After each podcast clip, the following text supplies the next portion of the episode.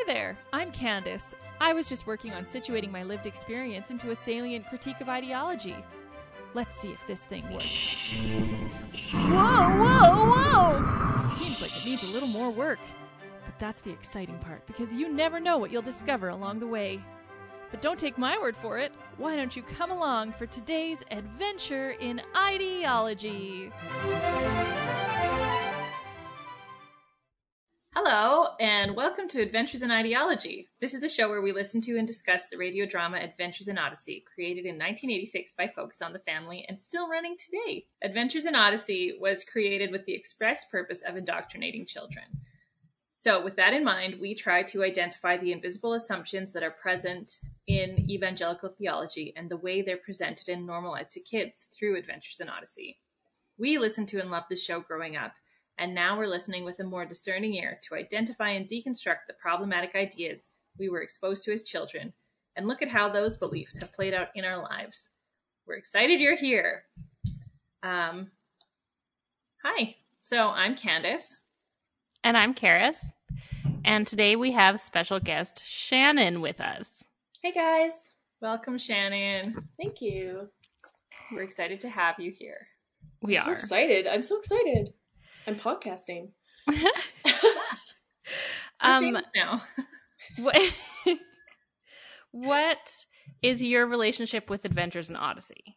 Do you have did you grow up listening to them or make your kids listen to them or I I knew about it because I had friends who either listened to it or um, had their kids listen to it.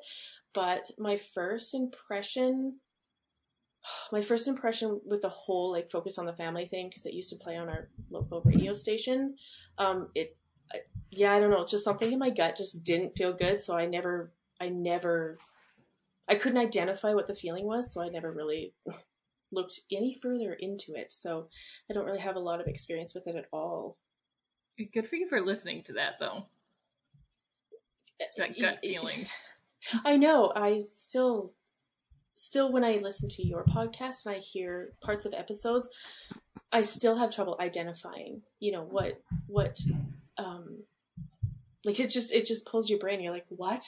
Why does that feel so yucky? And then usually you guys have words for that. So it's been it's been good to learn. But yeah. Yeah. There yeah, there is a lot of yucky stuff that we don't I think like we're not we're told not to listen to our gut, right? Like in the church.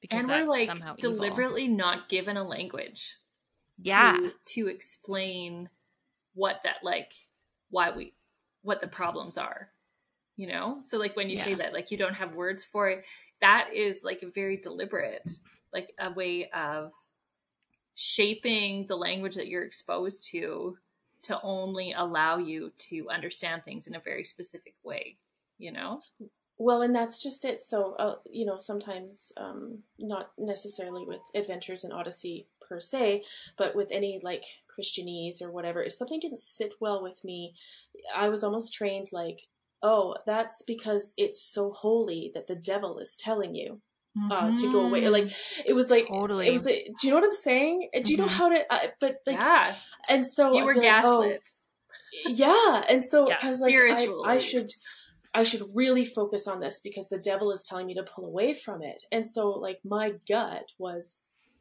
the devil. Like yeah. you know and it and um obviously that's dangerous in an awful lot of ways right? I mean from dark alleys to churches. Right? You Yeah. so yeah. Yeah. Um, that this idea that if it's if it's inside your body, it's like bad. Like we have this idea that first of all, our bodies are sinful, you know, and then Yeah. also we're supposed to have like like this mind body duality. Like your mind is supposed to be like mind over matter, you know, like you're supposed to kind of like force your body to do whatever you want. And so listening to your body is like, yeah, because it, it does get associated with evil, you know, like the flesh and like, yeah yeah. yeah yeah Yeah, it's so interesting. Okay. Should I jump in with the two sentence description of the episode? Mm-hmm. Okay. So, what episode are we talking about today? We are talking about the episode Thank You God, um, which originally aired November 19th, 1988. And the description is Whit tells a group of friends about how he became a Christian. When he was young, his stepmother was in a horrible accident which left her blind. Through God's love, she was able to cope and show Whit the meaning of faith. Kind of buried the lead on a lot of things in this description. yeah, I was gonna say it's maybe a little problematic. Um, Shannon, I really liked the initial thoughts that you shared. Um, um, can I read? Can I read what you sent? What you Yeah, submitted? yeah. absolutely. I don't even remember what I wrote. I started writing a parody opening because it was so ridiculous, and then I realized how judgmental I was because Whit Pa from the Little House on the Prairie voice instantly made me cringe with thoughts about how hard the writers must have worked to form a wholesome yet undeniably manly voice character. right down to his gritty laugh. Ew. I'd never listened to a full episode before. I think this is going to be a really fun one to go through. Man, I That's I started so much more eloquent than I thought it was. yeah, yeah. It that whole ha like it's just I don't know. he Anyway. he triggers me so much now. Like when you're a kid and you're listening to it, you're like, oh, he's you know, he's like so loving and great. And then as an adult, you're like, no, he's awful. Yeah. Um this is this is an intense episode to Yeah, have this it your first full episode, I feel like. Sorry. No, it's okay. I, I what's funny, uh, we were just talking like before we started recording that I I listened to the the the episode in in two parts and basically because I had to I had to stop and sort of digest um the Thanksgiving part of this. So hearing that it was in in it was aired in 1988, I suppose I guess that sort of explains some things. Why why it's so whitewashed. Uh, yeah, it's so oh man, because it just from everything like I stopped when they were um they were am I am I correct? They were putting a piece of corn or something in a basket. Yes. Yeah. I was like that's so I don't know that you know do you know the true meaning of Thanksgiving? And that's where I was like yes it's colonialism! And then clinks glasses and like you know like like it was just so like the true meaning of Thanksgiving. What are you talking about? And that's where they go around the table and everyone puts in their piece of corn and tells how their families contributed to the genocide of indigenous peoples on this land. yeah. Yeah.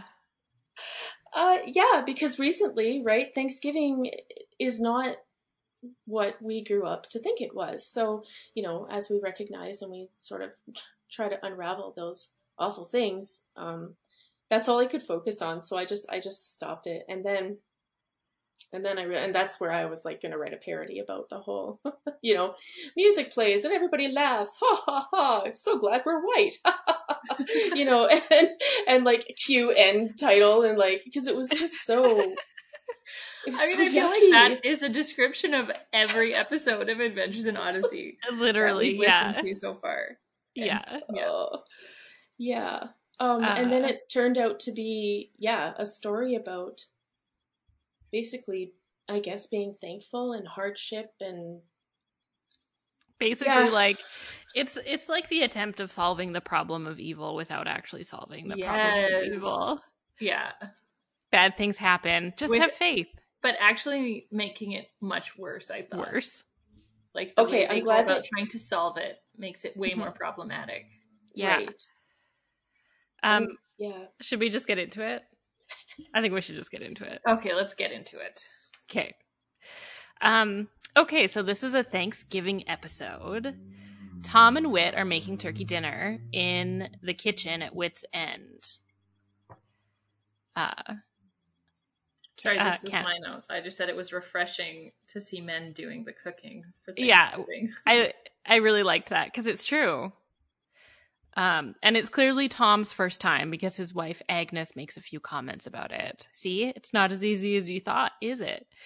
Um, so it's Connie and her mom, June, Tom and his wife Agnes, and Rodney, their grandson. Are we sure he's her, their grandson? Because they never s- They don't clarify. dad as his dad and not Yeah. son. Or like I wasn't sure if he was just like a friend of the family. Or like he could be, yeah, that's a good point.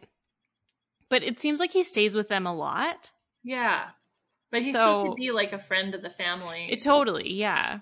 That's kind of the impression I got. I also got, I really picked up on the whole, I don't know who spat it out, but it was like, where is his mother? Like, I actually put it in my notes because Yeah. the way it's asked, just, I don't know, is where is his mother? And it was just like, yeah. I don't know. I, I, so it, it was, probably essentially- June. Was it? Yeah, June? it is June that asks. So so they talk about Rodney's situation, which is that his dad was supposed to pick him up in the morning, but he never showed up. His job takes him out on the road a lot. So it sounds like he stays with Tom and Agnes a lot. Um, but as yeah, he could be their neighbor, who knows. Um, and then yeah, and then June asks where is his mom?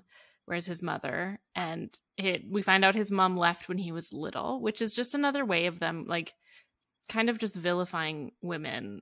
Well, and so so Rodney's dad's allowed to go away to work, and that's just fine. And he's you know you know, but like like the mom couldn't. I don't know. Like I, who's who? Yeah. maybe she's a flight attendant or a pilot. Like, and she's out of the country all the time. Yeah. you know. Yeah, yeah. It's yeah, it's interesting because it's like dads. It's okay that dads are away absent as long as they're providing for the family, Mhm. Mm, right. And also, which like is just gross.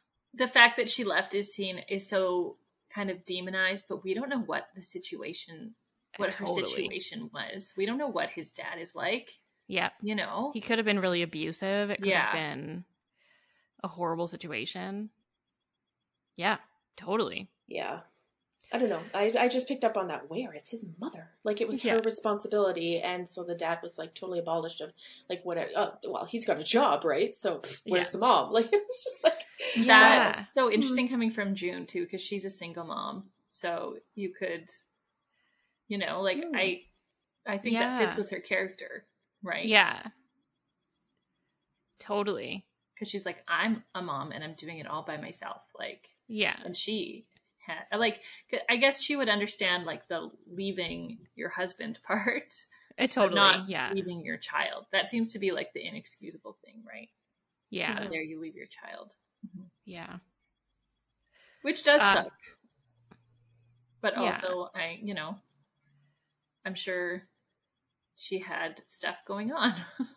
Totally. Well, I just wish that, like, as writers, because this is fictional and not right. Like, I mean, I wish as writers they could have maybe just written a little bit into that, just to because they had that opportunity to um, give her a character where at least she was excused, or at least there was a story, or just like, oh, she hasn't been around for a while. Like, it, it just kind of, I don't know. So the dad gets a backstory, but she doesn't. right yeah i'm Huh. just gonna see who this one was written by probably our favorite Phil Lollar Yeah. who hates women He yeah.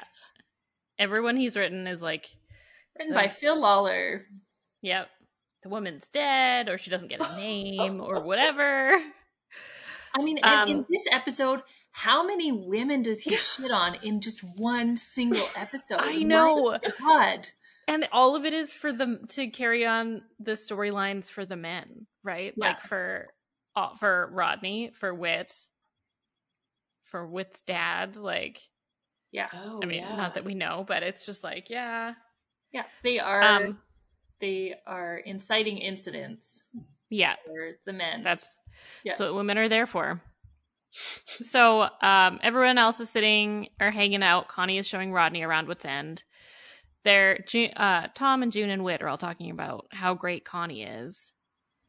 Uh, and June says, "Well, something's happened to her since she started working here. I don't know what, but I sure hope it continues." that just made me This- gag. this whole conversation was just like ugh because it was like she's she's turning into a such a or he's such a nice daughter she's turning into one isn't she it's like and with- ouch. yeah I don't know. Right? It's just like Yeah. I mean, we know that June and Connie have problems because Connie doesn't talk to her mother about anything. Yeah. Like her mom had no idea that she wanted to go back to California, even though literally everyone else in Odyssey knew yeah. from the time she arrived that she was planning to go back. So uh, Connie and Rodney come back. Um, Connie's starving, but food isn't quite ready. Whit gathers everyone around the table anyway because he has this Thanksgiving tradition started by his late wife, Jenny. I to think for a second, right? Jenny? No, Yes, but he doesn't say her name. doesn't he? I thought Does I thought he did. Oh. I thought he said Jenny, started by my wife Jenny or something. Anyway, doesn't. She's not the point of the episode. She But- died, if everyone remembers, she died, and that was what prompted him to start Whit's End. Yes. Mm-hmm. I just So- want to keep track of like all the women that have to be killed and maimed Killed. order to In order for to yeah. what's the word like what's the word I'm looking for? Like propel Whit to his greatness. Yeah, launch him into greatness. Yeah. Yeah. So, uh, so everyone go, sits around the table. Whit gives everyone a kernel of dried Indian corn to represent the first Thanksgiving celebration. Uh, Ugh. that's directly from the episode. Yeah. And then he this passes a basket. Shannon started writing a parody about colonialism. yeah. Well, and like the Indian corn, like I well, okay, and like I said, I I did I thought this was more recent, but that's not the word we use. Like, Yeah. like, so I was like, oh my goodness. Anyway, sorry, go on. And also no, Amer- yeah. it is also American, so yeah. yeah. So uh, then there's a basket, and what you're supposed to do is take turns dropping your kernel into the basket and saying something you're thankful for. So he puts Connie on the spot, makes her go first, and then she doesn't want to, and she doesn't know what to say, this and so finally, so she, uncomfortable for her. I know, just like that social social anxiety of like, you know, That felt to me like give grandma a hug. I don't. I really don't want to. But give Yes. that just just she's your grandma. Give her a hug. You know, like that's what that felt like to me. So I I was physically relieved when they finally let her off the hook because I just yeah I yeah, thought this isn't good. I mean, just I, like but I felt like they didn't really let her off the hook. No. Like, her mom steps in to rescue her, Yeah. right? Which Yeah. I thought was, you know, the right thing for a mom to do. Like, Yeah, Mr. Whittaker is being very inappropriate and like Oh, pressuring totally. her daughter to do something that she's not comfortable with yeah because I chose you. That stuck out to me too. Why do I have to go first? because he's because I God. chose you. because he Ah. thinks he's God. yeah, This whole like part Blech. made me so Yeah. uncomfortable. yeah. Um, So And she's like, but Uh, I don't want to. And he Yeah. like forces her to. And then her well, he tries to force her to, and then her mom steps in to save her. Thank you, June. yeah, Um and is like, I'm thankful for for my daughter Connie, basically. hmm And then it's like, okay, someone else went first. Oh, because Connie says, I'm thankful when someone else goes first, which I thought was very smart and clever of her. yeah, totally. So her mom goes first. And then it's like, okay, back to you, Connie. Like, Yeah, he really harps on her and doesn't give her a break. yeah, So then she's like, well, I'm thankful for my mom, too. yeah. Ditto. Ditto. Ditto. What she said, but about her. Yeah. So in that sense, her mom did, like, save her. Yeah, yeah. Because then it gave it even yeah the whole thing. Then the mom even gave her like something to be thankful for, and like Yeah. yeah. It was weird that he just kept harping on her, yeah, it made me like picking on her like so it. much. Yeah. So then after Connie, then Tom goes. He says, "I'm thankful for this time of year," and then. In true writerly fashion, everyone voices what they're thankful for. Uh, you know, holiday season, the weather change, harvest, getting, Getting to see family, blah blah blah. And yeah, and then Getting Rodney keeps saying, getting out of school. Every time someone else says something, getting out of school. Getting out of school. Finally they're like, Are you trying to say something, Rodney? And he's like, Well no, it's just that, you know, I like this time of year because you get out of school. And then Whit, of course, has to make it um terrible. Has to ruin everything. So well, there's more to it than that, you know. And then Rodney goes in and talks about, or Rodney's like, I know, I had to write a report on it. At I know all about it. Yeah. yeah. Thanksgiving started in 1621 when pilgrims invited the Indians to a big dinner of turkey and pumpkin pie, and how it was made official. Uh, it was made an official holiday by Abraham Lincoln in 1863. You know, the usual junk, which I appreciated that he said that because that is very much the white person's interpretational junk. Usual junk. Yeah. Yeah, true. Yeah.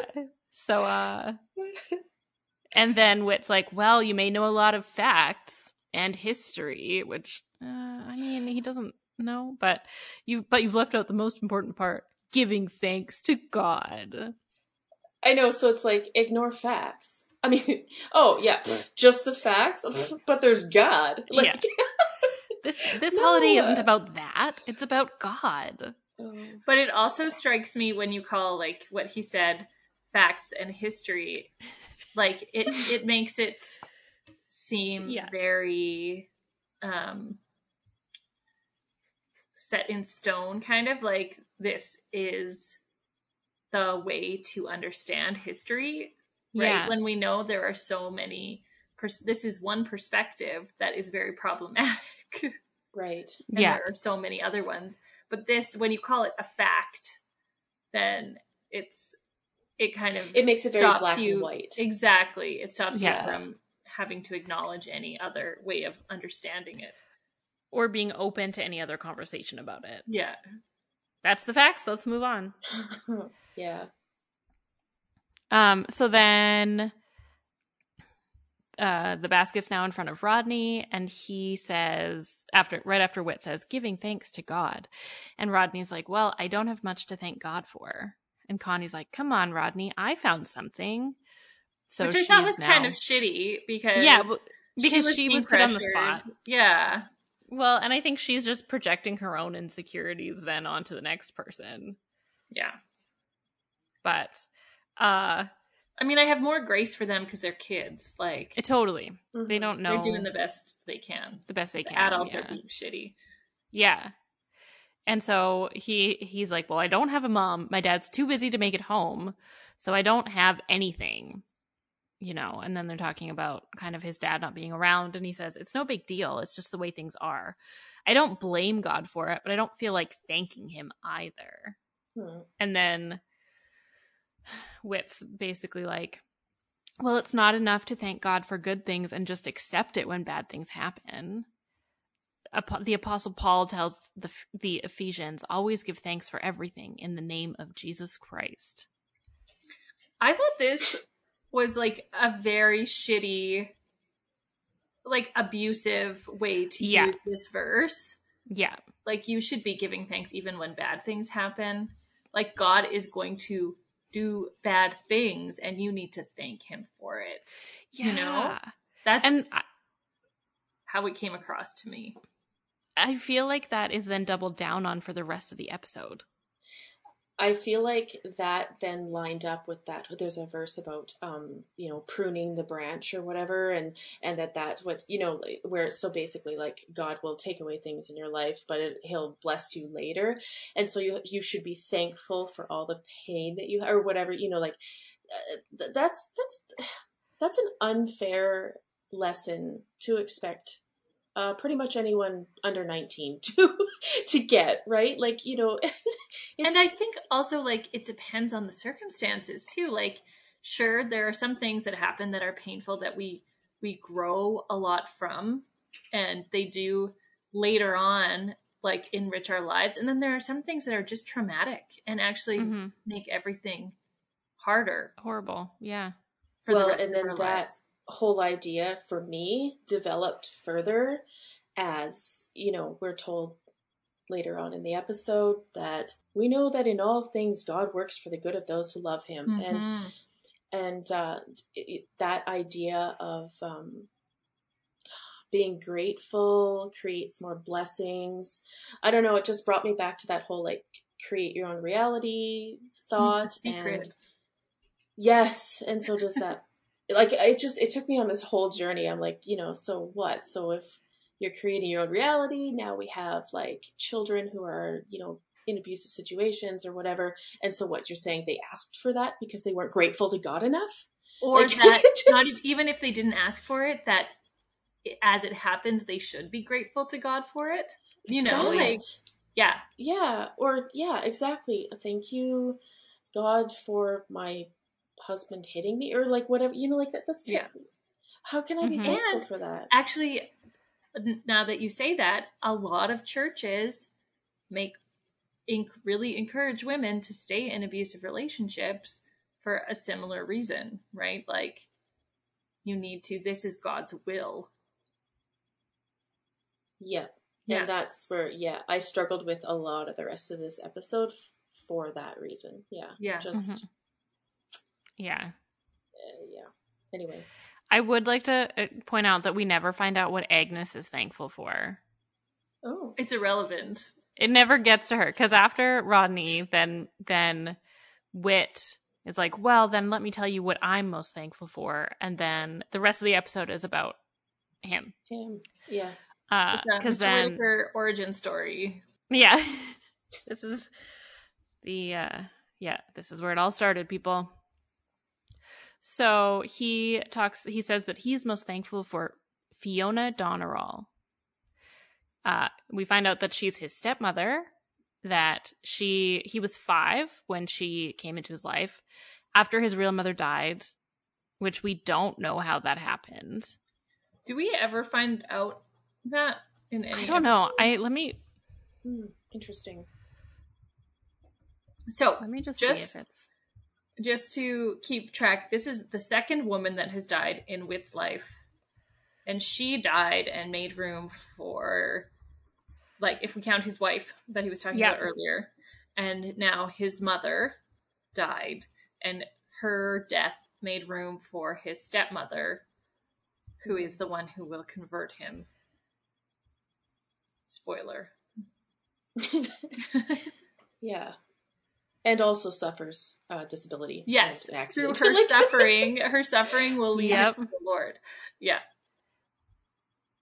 Yeah, no, it doesn't say who. It just says, It probably doesn't matter. They're like, whatever. "Yep, nope, they don't care." For whatever reason, it couldn't be his mom getting maimed. It had, she had to have died, and then his stepmom had like Phil Lollar really just has to maim and kill as many women. I feel like he just hates women. Like he, Well, I feel like he's very much a misogynist. Yeah, yeah. and I found that interesting. Like even comparing like the, the the modern Rodney's mom, who just like took off for her own you know selfish reasons, Mhm. and then the you know then like Whit's mom who had to die. Like she couldn't have divorced. Uh, heaven forbid you divorced his father or whatever because. Yeah, I guess maybe he was such a godly man. I don't know. But you know, like heaven forbid his mom made her own decisions and like yeah, left or what you know like they Yeah. they had to die yeah, yeah yeah, yeah. I mean, they're so not people in his mind that it's just mm-hmm. like the easiest thing to do with them is just kill them off yeah. because they don't get As to have a life. as a plot device. Yeah, Yeah. exactly. Yeah. a plot device nice So uh we find out his stepmom is from Scotland. Um and then cue music cuz now it's going to transition into him being a kid and we're going to experience his story through his eyes as an 11-year-old. Cuz then or about Rodney's age. I was assuming Rodney was like 11. I don't think it's clarified. But he says when he was about Rodney's age, they moved to North Carolina. And by then, so he didn't like his stepmother, but by the time he was 11, he'd warmed up to her because she was so much fun to be around.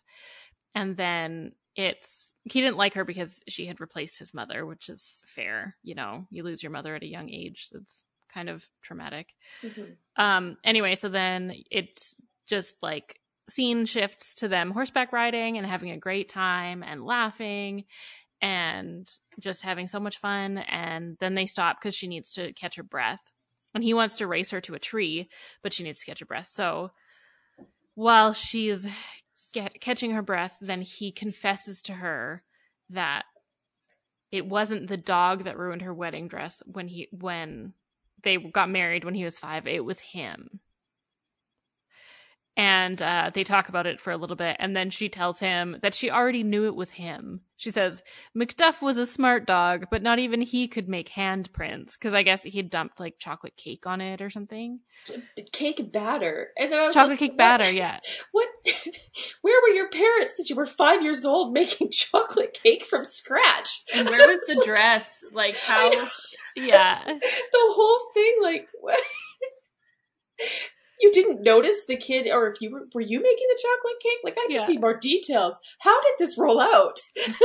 we uh we're not supposed to think about it in terms of logical story, Shannon. We're just supposed to accept it as a thing that happened and move on. Who lets a five year old run around with cake batter? I they do say cake batter. Don't in my mind it was mud because that was like believable to me. I did. It's like oh I yeah, erased cake batter and put in mud mud. because I could see Oh.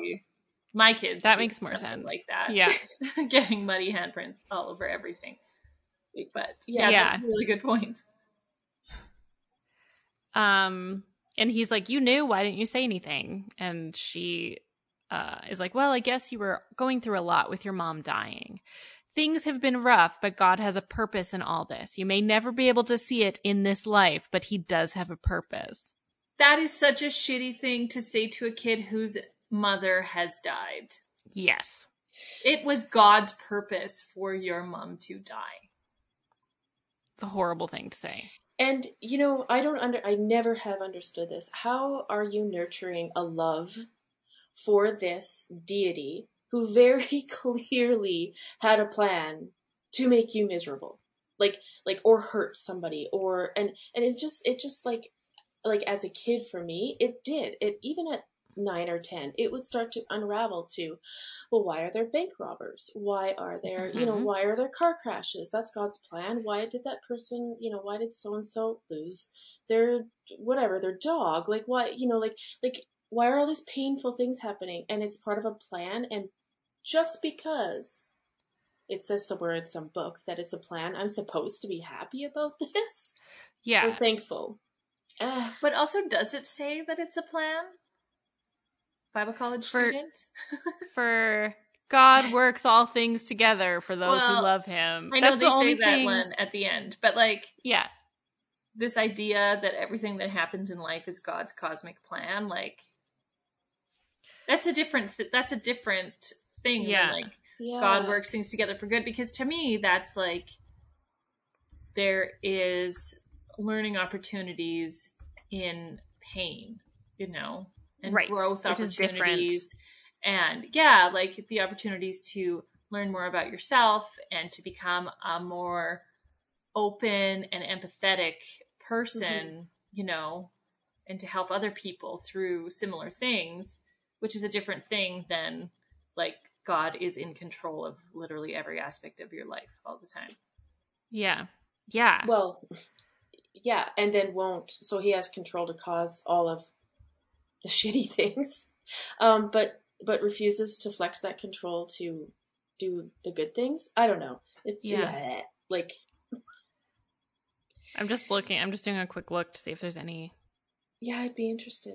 There's not really anything that's like. Like I'm interested in where this idea came from. Because Yeah. God This is is in control of everything. Me too. I, I think you're I think you're right. I think it is that one verse, but I think that's a But crappy interpretation of that verse. it's a really crappy interpretation of that verse.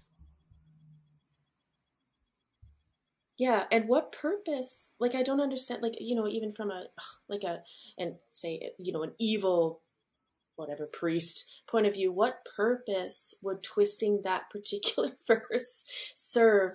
You know, to make the congregation. Oh, oh, oh, oh. Okay. The purpose, I mean, all of this is in Phil Lollar's world, right? So the purpose of his mom dying was to create a vacuum for Fiona to step into, to then become blind, to then lead him to the Lord. and that's was God's purpose in killing his mom. oh. So we're gonna out two people to. I That's what I mean. That is that's what it seems like. The explanation here is go is like getting at. That's that's the direction it's going for sure. Right? Yeah. Um. Okay. So I found a couple verses, or one Also- for sure. kind of ironic that she says you may never be able to see it in this life. Wah, wah, wah. like Uh, I wonder if they did that on purpose. I'm sure they didn't. Um, so in Proverbs, Proverbs sixteen four says, "The Lord has made everything for its own purpose, even the wicked for the day of evil." Whoa, that like straight up says God created wicked people? What's the Yeah. day of evil? I don't know. Halloween, y'all. okay, but um, huh? The other one that I that I But just thought Proverbs, of, which is just like up some poetry someone was writing. yeah. It's not. I like- wonder what like the rest of that chapter is. Hmm. The other one um that I just was thinking was uh, I think it's in Psalms where he's like a man will choose in his heart where he wants to go but the Lord will direct his steps or something. That's not like directly it, but it's also like God is making your steps go through certain things for certain reasons. I don't know, you know? Oh, yeah, yeah. says so she's like you may never be able to see it but he does have a purpose. And it's like if you say so. And she's like not because i say so because it's true. Ugh. Okay. Uh, and then he's like well you don't know how it feels. You haven't had anything taken from you My Um, favorite is when people like speak with the authority of God. Love that. Right? Yeah, love he started it. it. at a young age Well, Yeah. Fiona is the one here. oh yeah She's like, not because I say it's true, because it is true. yeah Yeah. Um, well, I just think. Oh, I'm sorry. I just think it's interesting, um, that it's like really like nothing. You don't know. You haven't had anything taken from you, and and it's like you don't know her life. Maybe she has had things taken. Maybe she's had a really terrible life. You don't know just because you didn't experience it doesn't mean Yeah, I You know, like that like- was that, that was almost too wise for the age that they were trying to portray him to be. Like no, nobody, literally, like no kid would come to me and like, you don't know, you've never done anything hard. Well, okay, Yeah. like, maybe teenagers, but you know, like Yeah. somebody that Yeah. age isn't going to. I just spoke in like Cartman's voice. Sorry, you don't know. Um, anyway. I like that voice for young Mr. Whittaker. yeah we i may oh yeah yeah i like it a lot He's Cartman. Okay, so in my parody, young Whit will will have Cartman's voice. i love it Okay. uh, fun.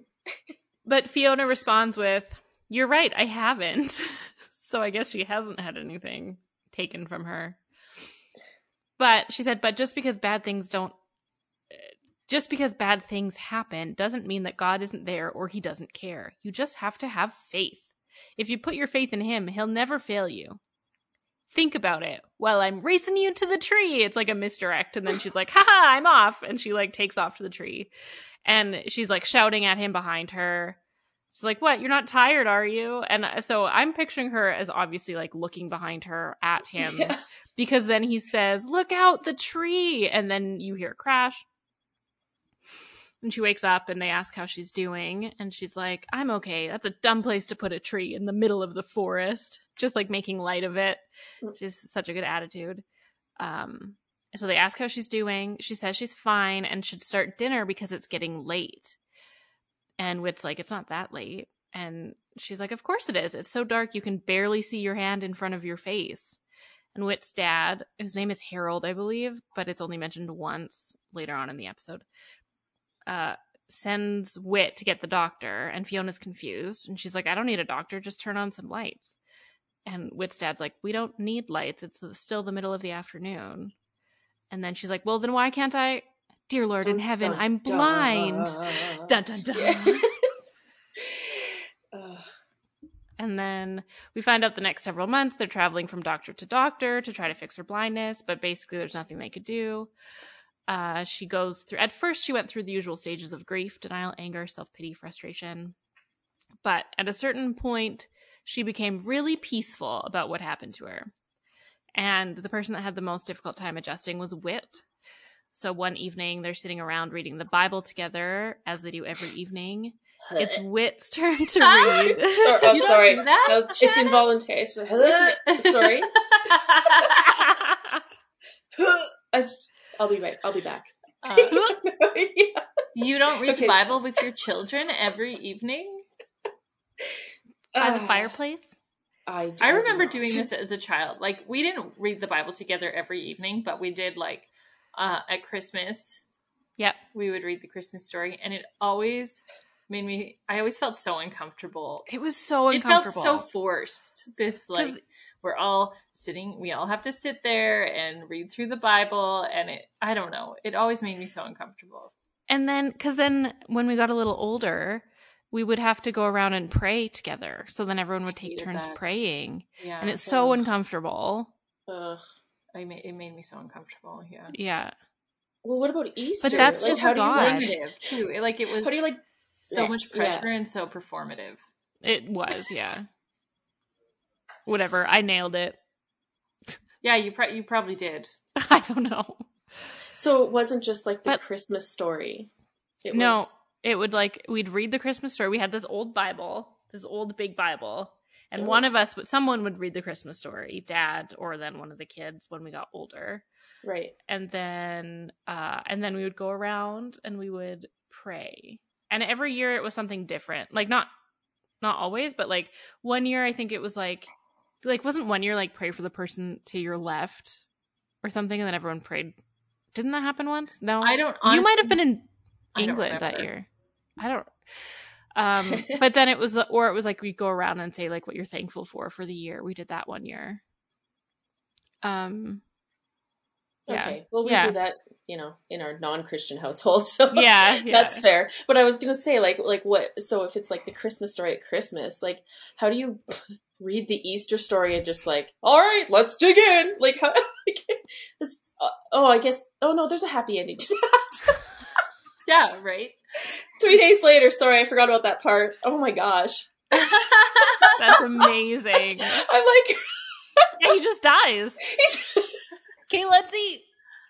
that's what I was thinking. I'm like, guys, that's just. I'm sorry. I, yeah, Nope. I love Uh, that. Yeah. Anyway. so. I forgot about that part. the whole point. You know, Literally the whole. the whole salvation thing. Whoops. Uh, so good. okay. Anyway, oh my goodness. I'm sorry. I will. I knew it. I knew that I would pull you guys like away from your train of thought so bad. I'm so sorry. No, we love that. That's the best part. Yeah. Of it. It is the best part. Yeah. Uh, We really just use Adventures in Odyssey as a jumping off point to talk about anything and everything. Oh yeah, just bashing my church experience. I'm I'm down for that. Yeah. So- We yeah. We're here for that too. Yes, Yeah. we are. Um so they're sitting around reading the Bible together as we all do, as we've just discovered that we all do every evening in front of our uh respective fireplaces that we all have. Yeah. Yeah. Um and he it's Whit's turn to read, but he doesn't want to, and so he gets upset and leaves the room because he's angry about her blindness, basically.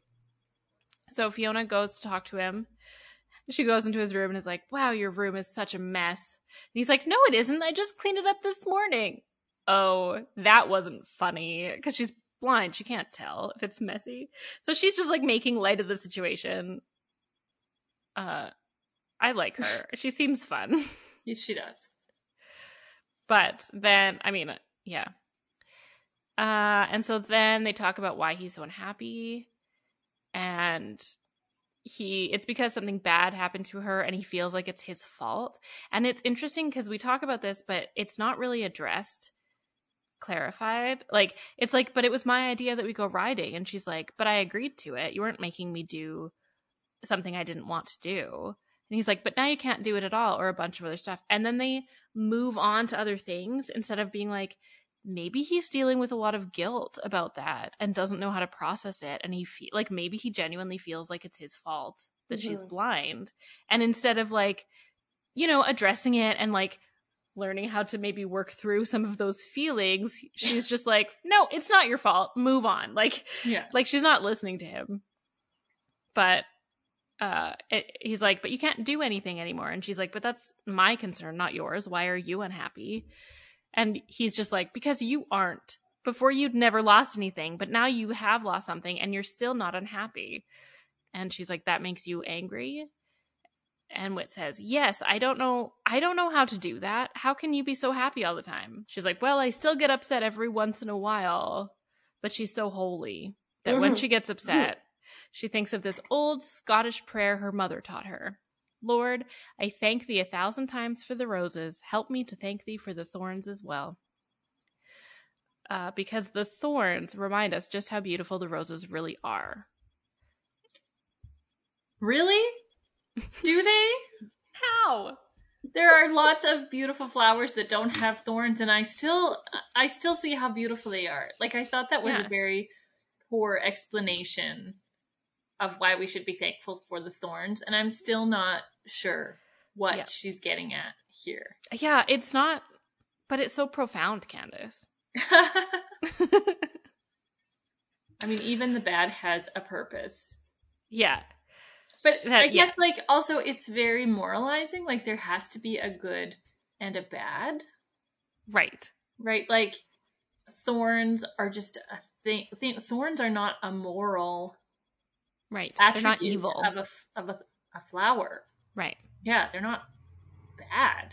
Yeah. They're just a part of the plant. Do you know what I mean? Yeah. Yeah. Yeah, I, I'm I'm still struggling with this whole everything is part of God's plan. Yeah. So God planned child abuse. Got it. Yeah. Like I don't. Yeah. I, I just really, I really. That's just a a tripping but point because for they me. they waver between like everything is part of God's plan, and then if you call them on stuff like that, then it's like, well, that's because of sin and um the free evil will, man that causes Free or- will. Yeah. right? Yeah. And but it doesn't make any sense because Okay. you can't have it both ways. no so like i just like uh, and then it, it then it all started to boil down to like uh, uh sort of in the circles like i run in right now. Um Yeah. shadow shadow work is a big thing right now. And um uh oh i'd say probably a decade ago or whatever there was like the abraham hicks sort of um people where where they were you know literally create your own reality. Like if you're if you're grateful and happy and you have a good attitude all the time good things will will happen to you. Like it's you will cause fortune to happen which then also like on the flip side of that and the reason why i think these circles have started focusing on like shadow work and just absorbing or not absorbing but dealing with anger or frustration or whatever instead of always painting on that sunday smile right? Um uh, because yeah, you're you're basically blaming those who are in pain, hurting, suffering in any way for basically not being cheerful enough and Mhm, putting yeah. a good vibration out on the world, and that's why Toxic you're miserable. yeah. It is so toxic, yes. Yeah. well, So yeah. sorry, can you just explain what shadow work is? oh yeah. To, oh, uh, yeah. So, uh, from my understanding, I'll put in that caveat. Shadow work then would be, um, essentially therapy, really, and um, where you sit in.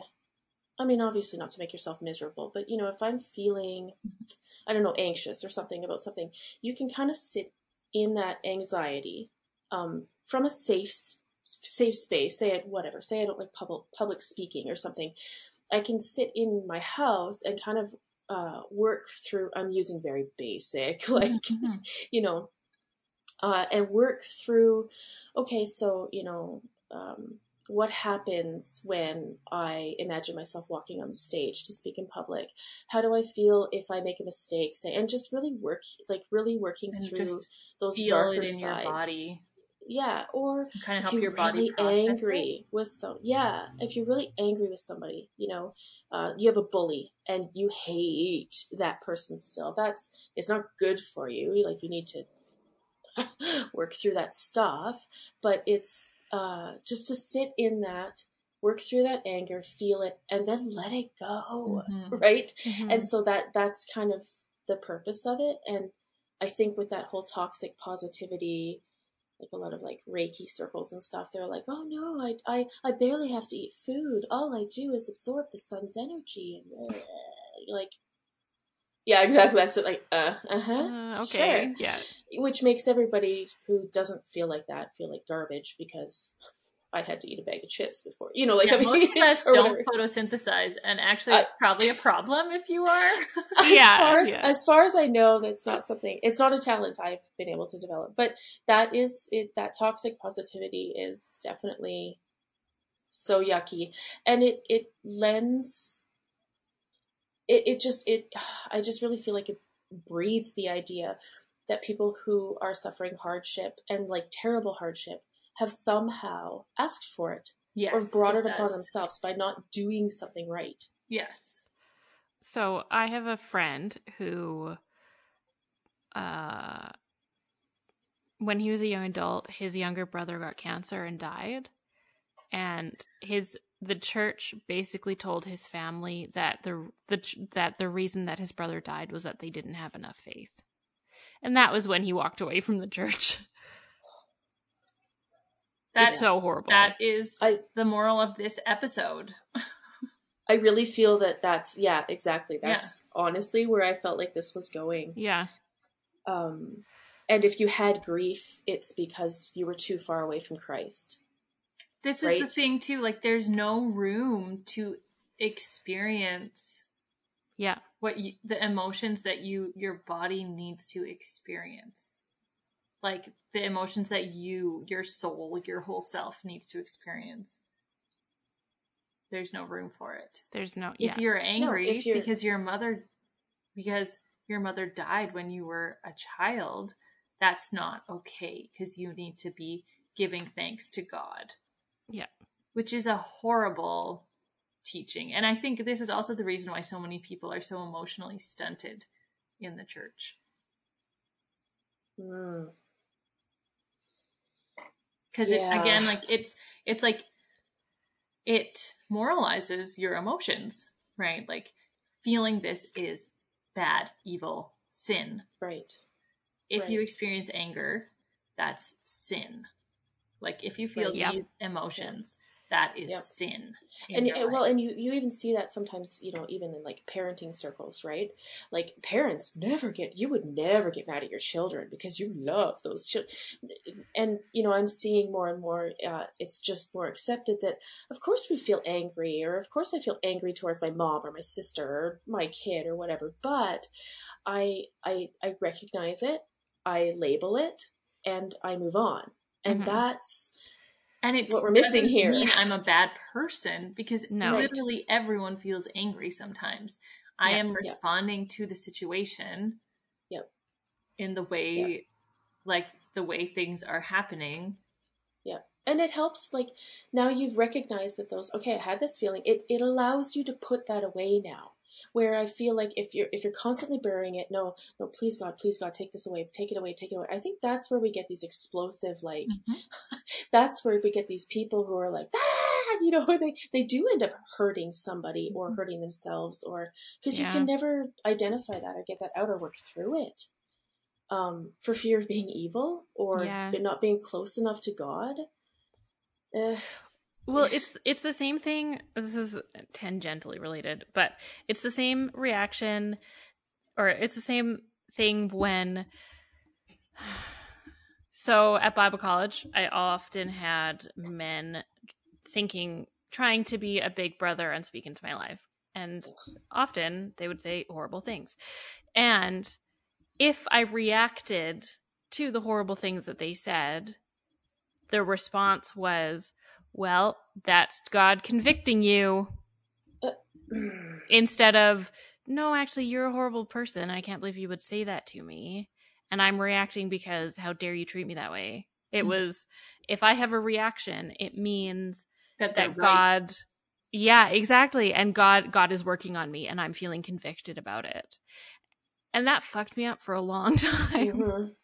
because there's no accountability for them like where's the accountability for them And then I have to second guess all of my own feelings all the time. Mm-hmm.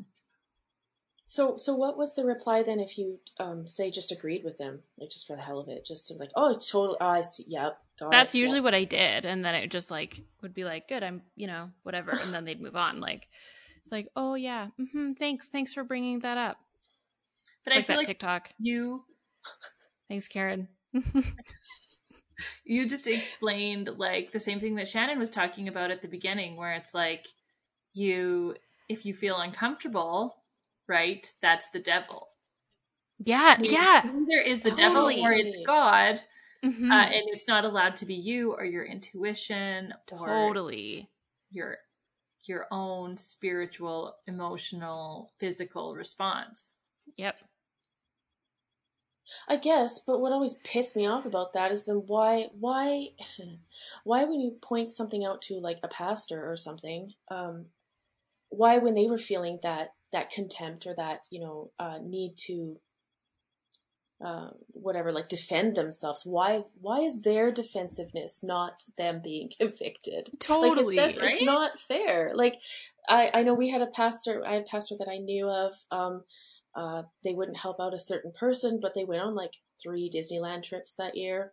And so it kind of like, it didn't sit well with a lot of people. And so he like gave this whole sermon about, um, uh, just basically about, you know, what, what I earn and what, blah, blah, blah. It was, it was awful. It was just like, it, it, but why his defensive reaction wasn't then conviction or like the Lord convicting him. Which it probably was. Probably. But yeah. It's like But it- doubling down. It's okay when it's leadership.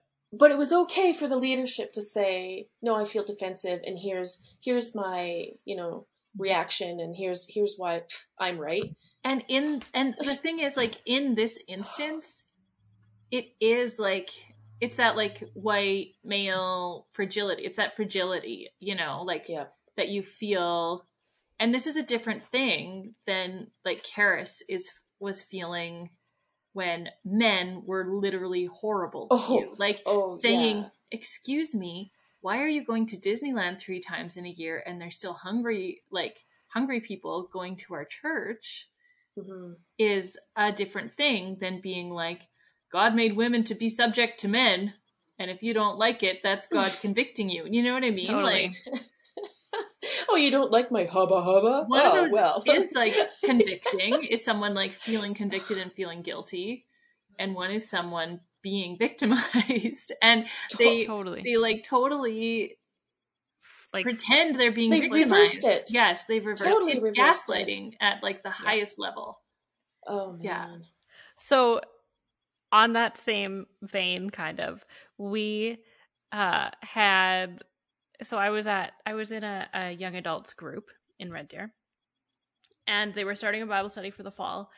And two of the classes, I think, at least one of the classes, but I think maybe two, they were starting like small group studies, so you could go and sign up for whatever ones you wanted. And two of them were classes from Mark Driscoll, No. and so people in the leadership team, women in the leadership team, so other young adults, brought up like how problematic that was. And like I think a few people brought it up brought it up to the youth the young adult pastor. Then the next week as part of his sermon brought up justified having Mark Driscoll Bible story, like Bible classes or whatever. And I just was like, oh, so I'm sitting there with a great friend of mine. We would go together and then just rant about it because we both just would get really angry about stuff. And I- I just looked at her and I was like, so yeah, he can, you know, prop up this abusive asshole. But if we got someone say that was like, like pro feminist theology or pro LGBTQ theology, like that would be kicked out immediately. But like, mm-hmm. but he's abu he's this abusive, power hungry asshole. But that's okay. right. 'Cause yeah, he's not gay. It would be. It would be yeah. And it would he's be a like dude. like a Like he's a- a an man. ex heroin addict or something that came clean and actually had lessons to like Yeah. help the youth. Yeah. But you know, oh no, yeah, yeah. Thank goodness he's not gay. That's Yeah. awful. Literally is that was like and so I was just like I think that was one of the last times we went. I was pretty angry about it. I was pretty angry about it. I mean, yeah. I, that kind of reminds me of one of the things that kind of prompted my finally like I was on my way out and Yeah. then um Rob Bell's book Love Wins came out Yeah. and I went to the Christian bookstore to get it and they had taken it off the shelves because it was so people were so mad about it. Controversial. Yeah. Um, but they had one copy left in the back, so they went to the back to get it. And while they went to get it, I was like browsing the shelves, and they had so many like Islamophobic, racist, horrible, like hate mongering books on the shelves. And I'm like, you took off Love Wins? You took I off the book that's like Yeah. God loves everyone That is in favor for preaching Jesus. yeah and all of these ones that are just like fear mongering and and fueling hatred are Yeah. fine. Yeah. And I was like, uh, this is this is so fucked. Let me guess that that's parables. yeah, it's Yep. parables. Yeah, Yeah. totally. Yeah, yeah. Well, and that's um similar story. So, yeah, so we were like pagan and then I just got wrapped up in the church and pretty much brainwashed. My leaving is because I I met uh I went back to college and met um a man who was trans transgender and um I adored him. He like took me under his wing. He was he was just the greatest guy ever. And so like my little brainwashed church self was like, but how can you be bad?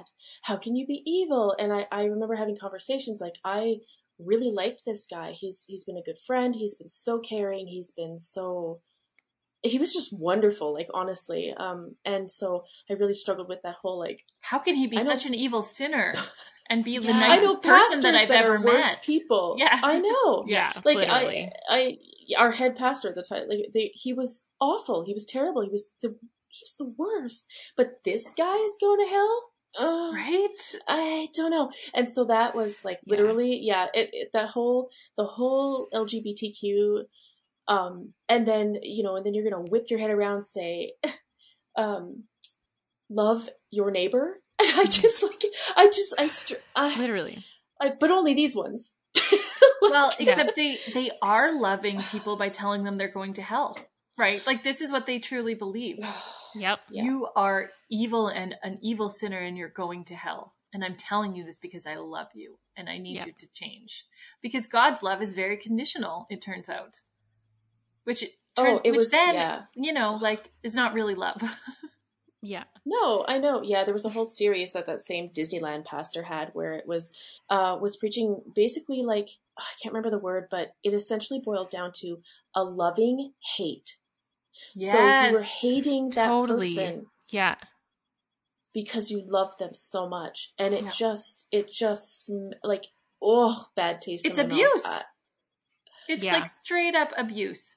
You you literally can't just say whatever the hell you want and hurt people and say it's oh my gosh there's just and also so somehow things. expect to have a relationship with people like when Yeah. you and the only reason you're having a relationship with people is to change them like that's not a relationship well and then like i tried to corner people right well wait a minute um isn't there a thing about like the veil is torn and blah blah blah like like isn't there a whole you know Yeah. where uh, we're supposed to love everybody now and and so why does the old testament stuff only count when you want it to i i just Yeah. oh my gosh so yeah this whole like be thankful and and uh ugh, yeah um yeah be thankful for bad things because they're the things that are pointing you back to god Mm-hmm. Yeah.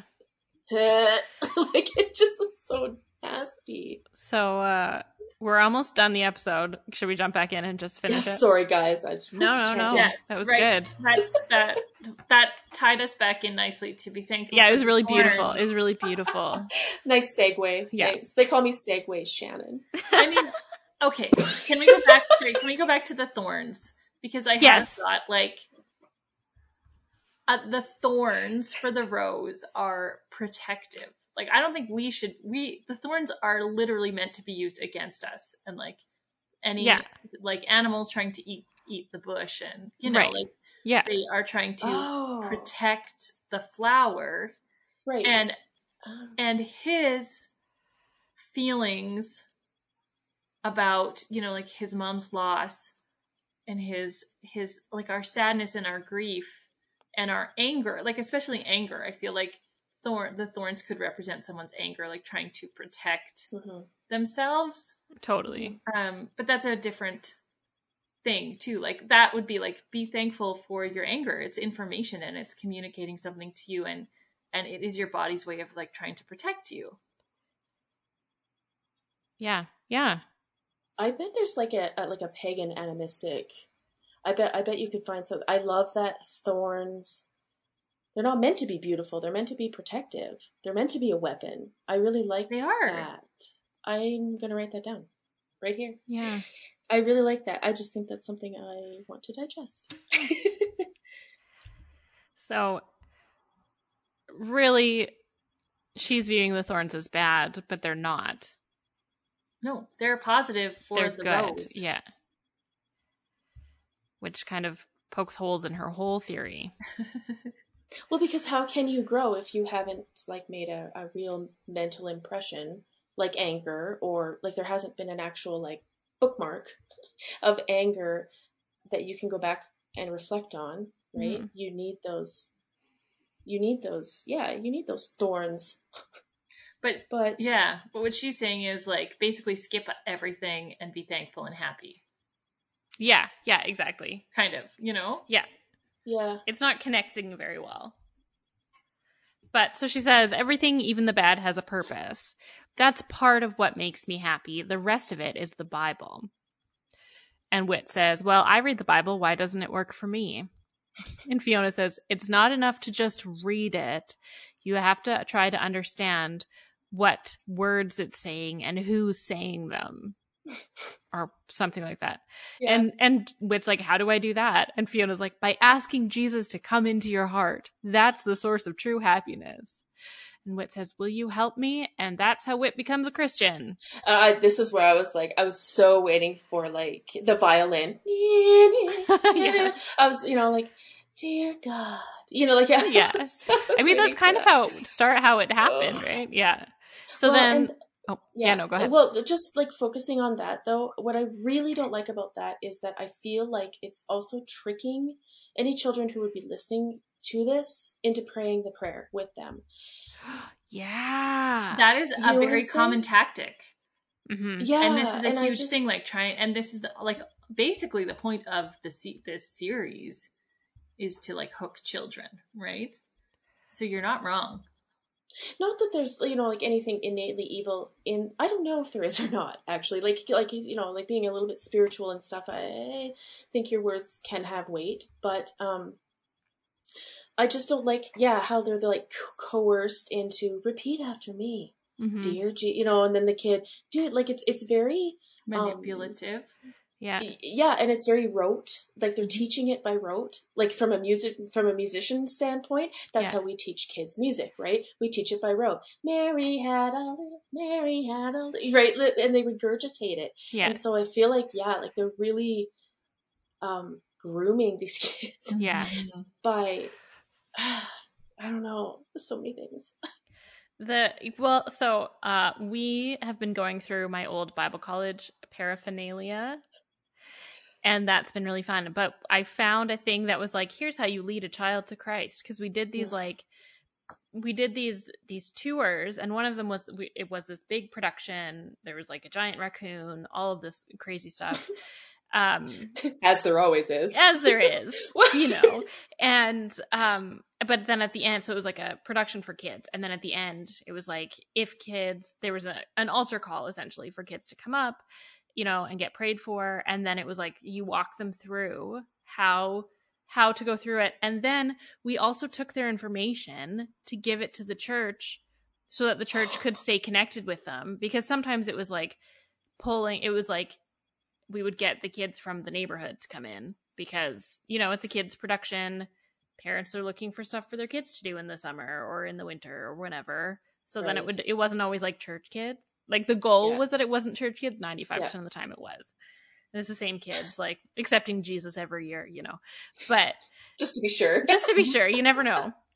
Can't do it too many times. There's nothing in the bible about that.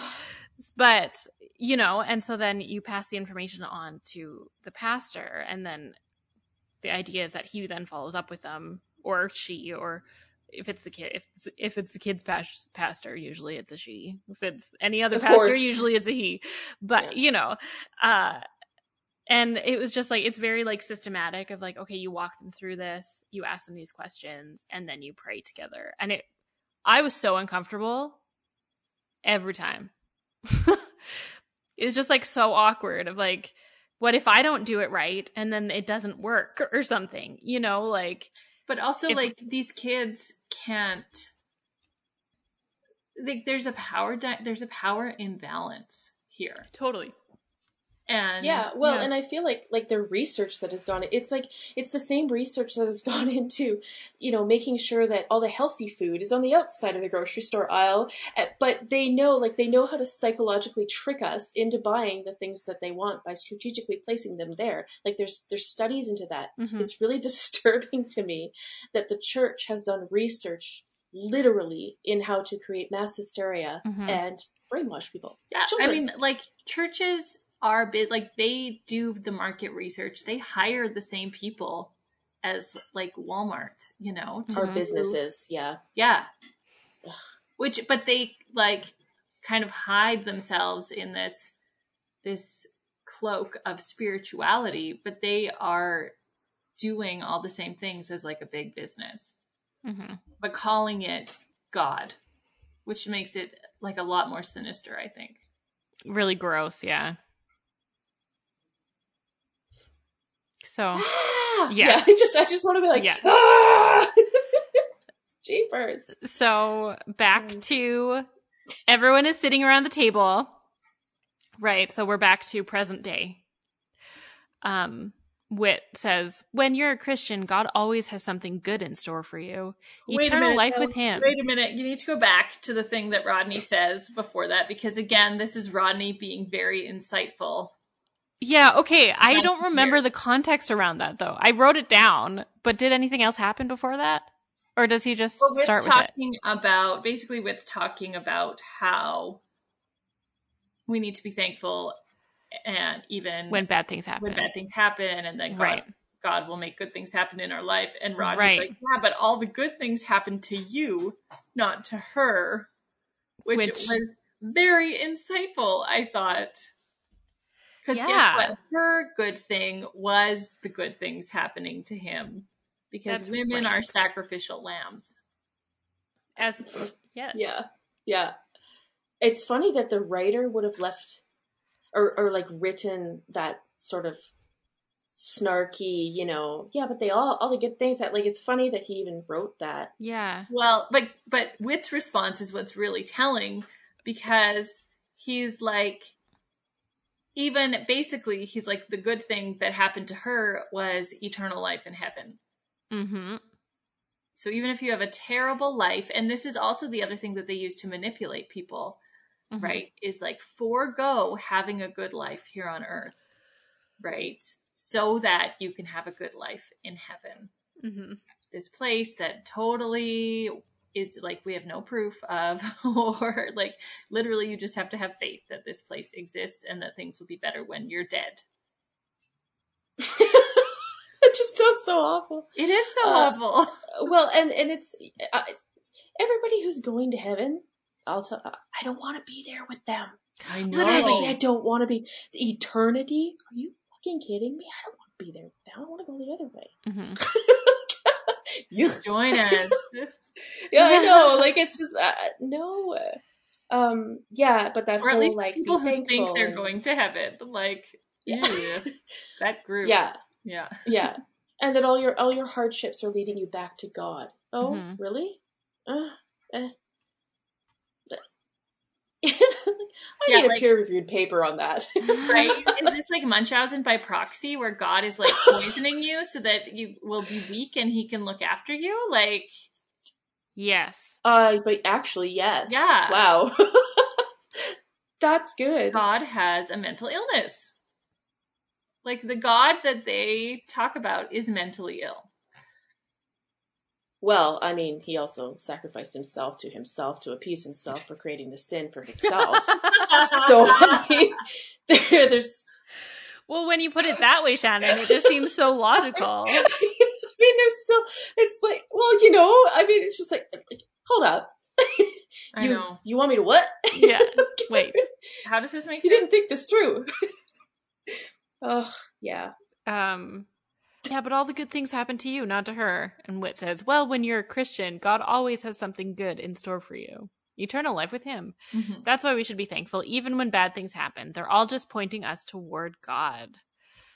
Okay. And then Rodney says, I think I know what I'm thankful for too. I'm thankful my dad didn't pick me up because if he did, I wouldn't have learned what to be thankful for.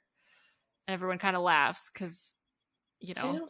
I don't. But what did funny. he learn to be thankful for? I'm not sure. I'm still not sure. Like, I guess Yeah. he, he- it's well, it's like a circular statement. yes, right. He learned he's to be like- thankful that his dad his didn't dad pick is- him up Yeah. because if he did, he wouldn't have learned that he's thankful that his dad didn't pick him Right, up. I right. guess. I'm so thankful that my dad didn't pick me up so I could be here with Whit. Like in that and I felt like that was sort of the like like with this wise Mhm. man who was going to teach me this lesson to be thankful. Like I felt like that was the way it, it was supposed Completely. to be interpreted and Mhm, eh, Totally. like, I've gagged more talking to you like no. I'm kidding. But it's you know like it just is so icky. It is. Yeah. Yeah. I feel like uh, we just have we just cause you to have a gag reflex, Shannon. I'm taking it very personally. Uh, Um, so then Whit asks Rodney to say grace, and they start passing. He says grace. He says thank you God for everything, for everything, and then they start passing food around, and that's the end of the episode. You're right. And we Um, never hear from Tom's wife. Yeah, she got wasted in the kitchen while he was no you know oh wait you don't have thanksgivings like my my family does she's into the gin no but it's yeah I, it's funny that we don't we hear from all the men yeah. yeah very And we're forced, they force Connie to And they force Connie, yeah. And we only hear from Connie's mom because she jumps in to save Connie. Um, i really didn't like that i No. know it was it was and actually it wasn't even the the coercion it was because i chose you 1st Mhm. like bleh. And then he wouldn't let it, he did not respect her boundary. That's what bothered Yeah. me. yeah Because she was like, Yeah. she was very clearly said, I am uncomfortable. I don't want to do this. And he just kept pushing and pushing and bullied her into it and completely bulldozed over her boundary. And that was very See, I feel like- and that's where it's exactly what you were saying, like, hug grandma. You need to hug Yeah. grandma. yeah.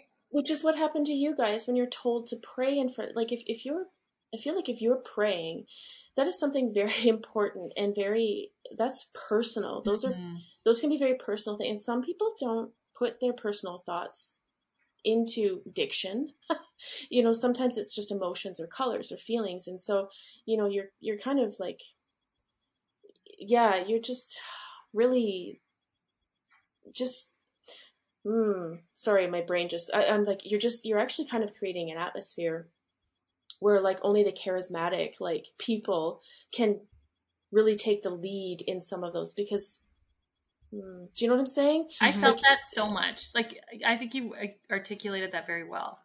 Yeah, Mhm. because it's like the value is how you perform, not how you are inside, right? Like how do you look to other people? How, Oh, how, how many times did you- see somebody cry while they were, cry well they were I, i'm air quoting i forgot nobody can see that. You know cry while they were praying like dear god i just i just love you so much. Like and i mean i like we saw that a lot. Like Mhm. you know and it was it was very much a performance. It no longer was anything spiritual and and i feel like yeah like when you're pressured to pray around a table especially at a family gathering or whatever you're kind of expected to perform like Mhm. that was a good prayer Karis, that was a good prayer Mhm. like so so much pressure. it is And there For is something a so right way and a, there is a wrong way, you know? And the Ugh. very wrong way is to refuse to do it. hmm especially if you refuse to a man Mhm. who chose you. I'm not going to get over that. I really hated that part. I chose you. But yeah, it was like I said so because I said so. Mhm. I don't know. Yeah. Yuck.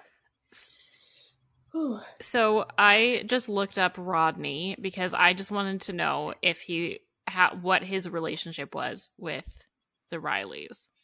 So he only shows up in this episode. We never find out the names of his parents. He uh and it's never it just yeah i mean it basically is just rodney when his when his father is out of town rodney stays with the rileys but apparently only just this one time so we never hear time. from him again yeah Yeah, you'd think he So would be because- around a lot more because the Right? Rileys are always around. yeah so also as i was looking him up i found out that tom's agnes is tom's second wife his first wife died of cancer Yes, I think I remember that. Yeah. yeah i think anyway and he had a son who also died Oh, that's one one boy for our death toll. i know One. finally Yeah, I think there was. Well, Horrible One for the other team. No, but like what why like I said before, why why is it not okay for just divorce like yeah like especially the woman can't leave. yeah well, Especially is back bad. then. Like uh, in Christian circles, like divorce is so bad. If Phil Lollar needs to arrange uh, for a relationship to be broken up for whatever reason, it has to be the woman has to die. or leave the family yeah. See, and that's like I was raised by a single mom and um you know in the 80s. Yeah. So it gives me a little bit of insight into you know maybe I don't, you know, like I remember people like, "Oh, where's your dad?" I, I like nonchalant because he like was gone really early in my life, and I was like, "I don't know, I don't have one." They're like, "What do you mean you don't have a dad?" Like, well, you know, I have a dad, but I don't have a dad, you know, and it mm-hmm. was so weird. Like, what? But it was normal to me. I didn't. I probably Yeah. would have suffered bad effects if he actually was around. But yeah, Yeah. like it, it um makes me wonder, you know, what my mom had to struggle through in the 80s Oh, I'm sure it when was it awful was, for her. you know, like, yeah, Yeah. like, Have you talked to her about that? uh, uh, a little bit. Like I know, um, because my grandparents are Lutheran, um, they they wanted me to go to confirmation and stuff, and so we kind of dabbled in that for a bit. But because she was a single mom and not interested in dating, because she was interested in making a living and supporting her children and buying a house and doing things that professional women want to do, Mhm. um she i do remember her telling me that she really struggled like nobody wanted to associate with her be friends with her or like they wouldn't have her for dinner and and she didn't you know she didn't have like a husband to bring around you know like so it it Hmm. really yeah so it uh yeah and the, so anyway so hearing that kids in that era would have listened to this and like immediately thought oh if it's a broken marriage the mom died or you know like yeah what a weird you know or it's it's not i don't know very misogynistic Mm-hmm. Yeah. Yeah. Anyway, the exoplot is basically just Chris reiterating Romans 8:28. God works for the good. All things work for the good of those who love him and are called according to his purpose, which is a verse. that they have used I think 4 or 5 episodes now. like they just keep camping on this verse and they're using it every single time in wrong contexts. just oh it's like confirmation bias right it's like it's like oh you know what i have a verse for that yeah. Wait, this proves my point that oh Um, and then Yeah. she so says, how "There's did some- things work together for good for with stepmom when she was blind? when she was blinded. and she very clearly loved god right like Yeah. like very clearly her faith was there so I mean, I think they worked together for good because because she loved God, it was her privilege and joy to lead Whit to the Lord exactly. and to to go to heaven when she died. we we never got to hear about her. oh. We never got to hear about her journey of like to like learning how to live with being blind, especially in Yeah. that time. Like, they don't tell us what the time period was, but if this is the 80s and Whit is a grandparent, then it would have been what, the 30s or the 40s? 40s. I know. That and that's what I was thinking. Like, man, as a blind lady, she sure made it up to that bedroom real quick. Yeah. She's like, I'll go see him. Like, vroom, like what? So yeah, like that coping and yeah, And like, also- don't like this again highlights how much women were still expected to do. You know, Everything. like Mhm. she had to cope. Oh, Mhm. yeah. Like she had to make it work. Yeah. Ugh. No one was gonna Yeah, make it work for her or help her Yeah. with it. You know. Yeah. But but we still haven't given any of the listeners, assuming they're all children, any skill, any anything that they can actually glean and and apply to their real lives, Mhm. other than just hoping that uh the dude on the cloud is just gonna make sure everything's okay. Like it's just, I don't know. There's something to be thankful for in every situation. When you love Jesus, even the bad things don't seem so bad because they point But- us toward God. Ugh. And then I think of like, uh, like children's brothels overseas and like these terrible things. Oh yeah, Yeah. tell Yeah, tell, what are we tell, supposed to be tell thankful those six year olds that Yeah. Yeah. like it just smacks of middle class white people. You know, oh well, of course, yeah, I can be thankful because you know it's just it's so.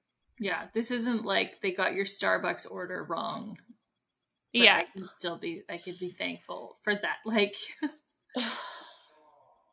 no, I know. Yeah, it's not there are first world bigger problems. things in the world. Yeah, Oh my god. Yeah, that's sorry, that's the term I was looking for. Exactly. Like, oh yeah, sure, it's easy to be thankful when you're in the first world and Yeah. uh you know, you think you create your own reality and just having a positive attitude is just going to get you, I don't know, a new Lexus. But I mean, mm-hmm. come on, like, like, you know, if you've got no water and you know, like, it's, I just, yeah, Yeah. and they just like, there's just no. I don't mean, know, no and that, again, that's like even here, like how many Indigenous children's graves have we found now at these residential schools? And this is like it, it was. Was it in Alberta? It was there was a province in Canada that like had a question on one of their tests that was like, what was a good thing that came out of residential schools? Like it was the same. It's the same kind of bullshit. yeah. Like trying to hide, hide evil almost. You know, well, trying. I mean, Trying, I didn't learn. yeah, I, I had no idea. I had literally, had the no earth idea. is crying out with children's blood. Like Yeah. Yeah. and like climate change. Literally, the earth is crying out with the, the Yeah. sins of Yep. that. Like this is some biblical shit, but not this. Like what? What? How can we be thankful that all of these children were murdered? Like Oh, Yeah. uh, exactly. You know, like, well, that's even, some- ugh. nonsense right there. Yeah. It's complete garbage. well, and climate change. I Climate I do know Christians who won't. They won't even recycle because they believe that everything that's happening in the climate and with the planet that is a sign of Jesus' second coming. Mhm. And like, why put in a lot of effort? Because Jesus is just going to show up, and literally, I've been told this. He will just fix it. Yeah. So these people like Well, I all the yeah. takeaway, all the styrofoam, like oh they don't care. I just can't even, you Mhm. know. The same, yeah. I mean, just oh, it'll disappear if we just don't teach a generation that residential schools happened. I literally was in school when some of those residential schools were were still open, They and that makes me feel in like sick. Some of them didn't close till 96. the nineties. Yeah. Yeah, Mhm. Yeah. like, and never once, never once was I ever told. We were never told about this in social studies. No. So, um, yeah, it, like, because everything was good, everything was godly, and everything was like, Mhm. ah, yeah. I guess I can only hope it's changing. I mean, there things are changing. Slowly. Like I, I feel like there is a change on a social level. Um, but then there are also pockets that have like doubled down and are trying to work against it. So it's it's a very messy, you know, like you said, like there's those Christians that are like har- trying to like hearken the climate just climate Yeah. apocalypse Because they want to see Jesus. Yeah. Yeah, I don't, and that's the thing. Yeah, that's the thing. So I mean, but I think they're in the minority. well, Yeah. Should we go through the questions? Yeah, let's do those quickly. I feel like we kind of have, but I think we could answer them quickly. Um, what Thanksgiving traditions does your family practice? I mean, we do do the thing where we go around the table and say what we're thankful for. hmm We also used to do a fun activity where everyone gets three clothespins. And if you say the word thankful or thanks or Thanksgiving and someone else catches you saying it, then they take the clothespin from you. And then whoever has the most clothespins at the end of the night wins. it, you, you guys actually do that? Yeah. Oh, that's so fun. With like our extended family. Oh, nice. Yeah. Yeah. we actually like uh so Thanksgiving for us would be like harvest time, so Lammas, and so we would like make corn dollies and save that and like, burn it in the spring or whatever, but it's mostly like basically when we are kind of bringing our harvest in or Hmm. um traditionally we would do like a lot of pickling and canning and stuff like that. So and then That's awesome. eating a lot of food, but we didn't we don't do like a Thanksgiving Thanksgiving. So I love it. How can Christians be thankful in all situations? They can't. This is a bunch of bullshit. I was nor going to say, should they. by literally denying their own emotional state. Yeah. You're not a true experiences. Christian if you can't. just like, uh, yeah, ew. Jesus. How are you supposed to? Yeah. Yeah. I was gonna say, how are you supposed to answer this, Karis? Jesus. Yeah. I, I, don't. I know. I have a theology degree. I feel uh, qualified to answer this question.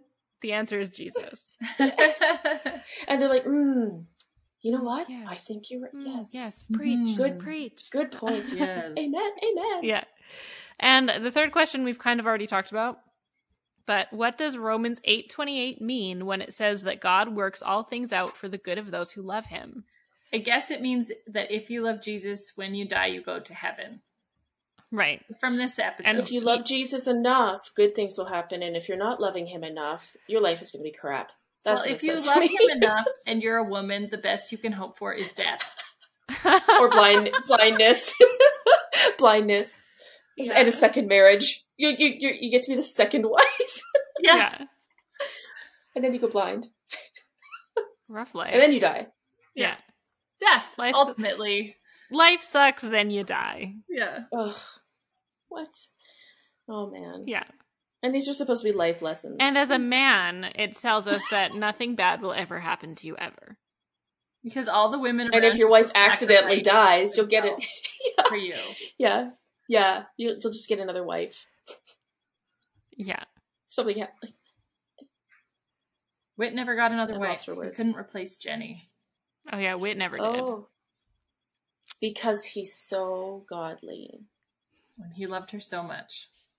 that he gave his only begotten Or- son. oh, sorry, sorry. I thought I wasn't sure where we were going Whit with that. got- Well, interesting- Oh wait, Whit got- Oldest son, he did die for America in the war. Which one? Vietnam. Vietnam. Yeah. oh, oh. Yep. So he did Oh, that has a sacrifice whole his son. other- His son was sacrificed for freedom. Because that's what Vietnam was about, right? for holy America. Yeah. Gross. Yeah. Uh, anything you want to plug, Shannon? Shannon does have a really fun um Instagram where she just brings her flowers to life. She posts pictures of them and shares stories of them and they all have personalities. And it's really delightful. I should Um, follow your Instagram. I don't know what that Yeah, one I can't yeah. remember the name of that one. It's anyway. it's it's called like meet underscore my underscore flowers, and um, yeah, it it's triggered it's triggered my mom because one of the flowers found somebody's old uh, shopping lists in the bottom of her cart, and she finds it interesting to read what other people are shopping for. And for whatever reason, that is like my mom's number one fear is forgetting her list, her shopping list in a co- shopping cart, and having somebody like Read it. know what she like. What she bought and at the heaven grocery forbid store. it said TP. Like toilet paper. she, I don't know why, but Not even like, "No, oh that- tampons or like condoms. Condoms. That's my Lube. one. Yeah. Yeah. No, she's like Vaginal "No, like, cream. Specific sex toys. your toilet paper or. No, that's like no. If you found like a shopping list, that is like it's censor no panic. So anyway, so one of my flowers found an old shopping list, Mm. and you can see my mom's comment is like oh, emoji, like no. yep, That's Yeah. funny. yeah. One of my cactuses came out. Cool. So, Yeah. They're really Yeah. fun stories. Yeah. so I need to keep up with that. Grad school is. I mean, no my life. pressure. Yeah. Uh, well, thanks for being with us, Shannon. We loved having you. I loved just I loved the adventure of going through this with a with a critical and somewhat cynical eye, and um, uh, it, it was it was an excellent exercise. I I like that the skeptic side of me really really enjoyed it. Oh, so. good. It's Yeah, fun and it's cathartic. And it Yeah. also like It it, is. helps you to identify things in a new way. Yeah. You know, like Yeah.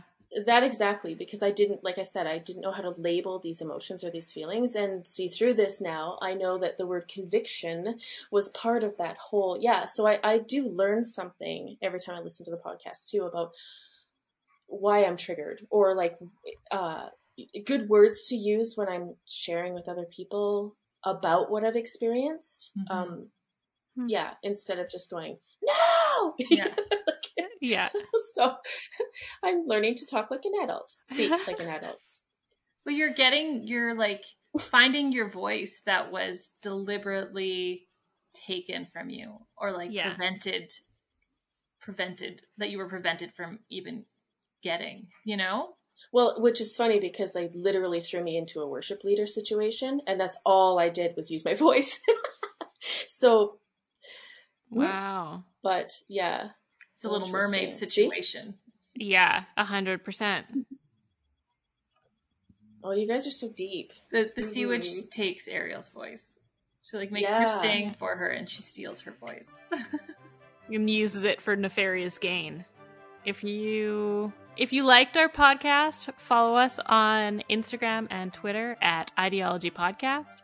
We also have a website, adventuresideology.ca, and we are on Patreon where we get to do fun, exclusive content that is not Adventures in Odyssey related, but is other evangelical uh Indoctrination.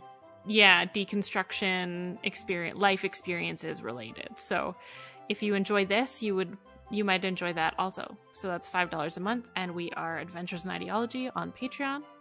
Thanks for listening and have a good night. Bye.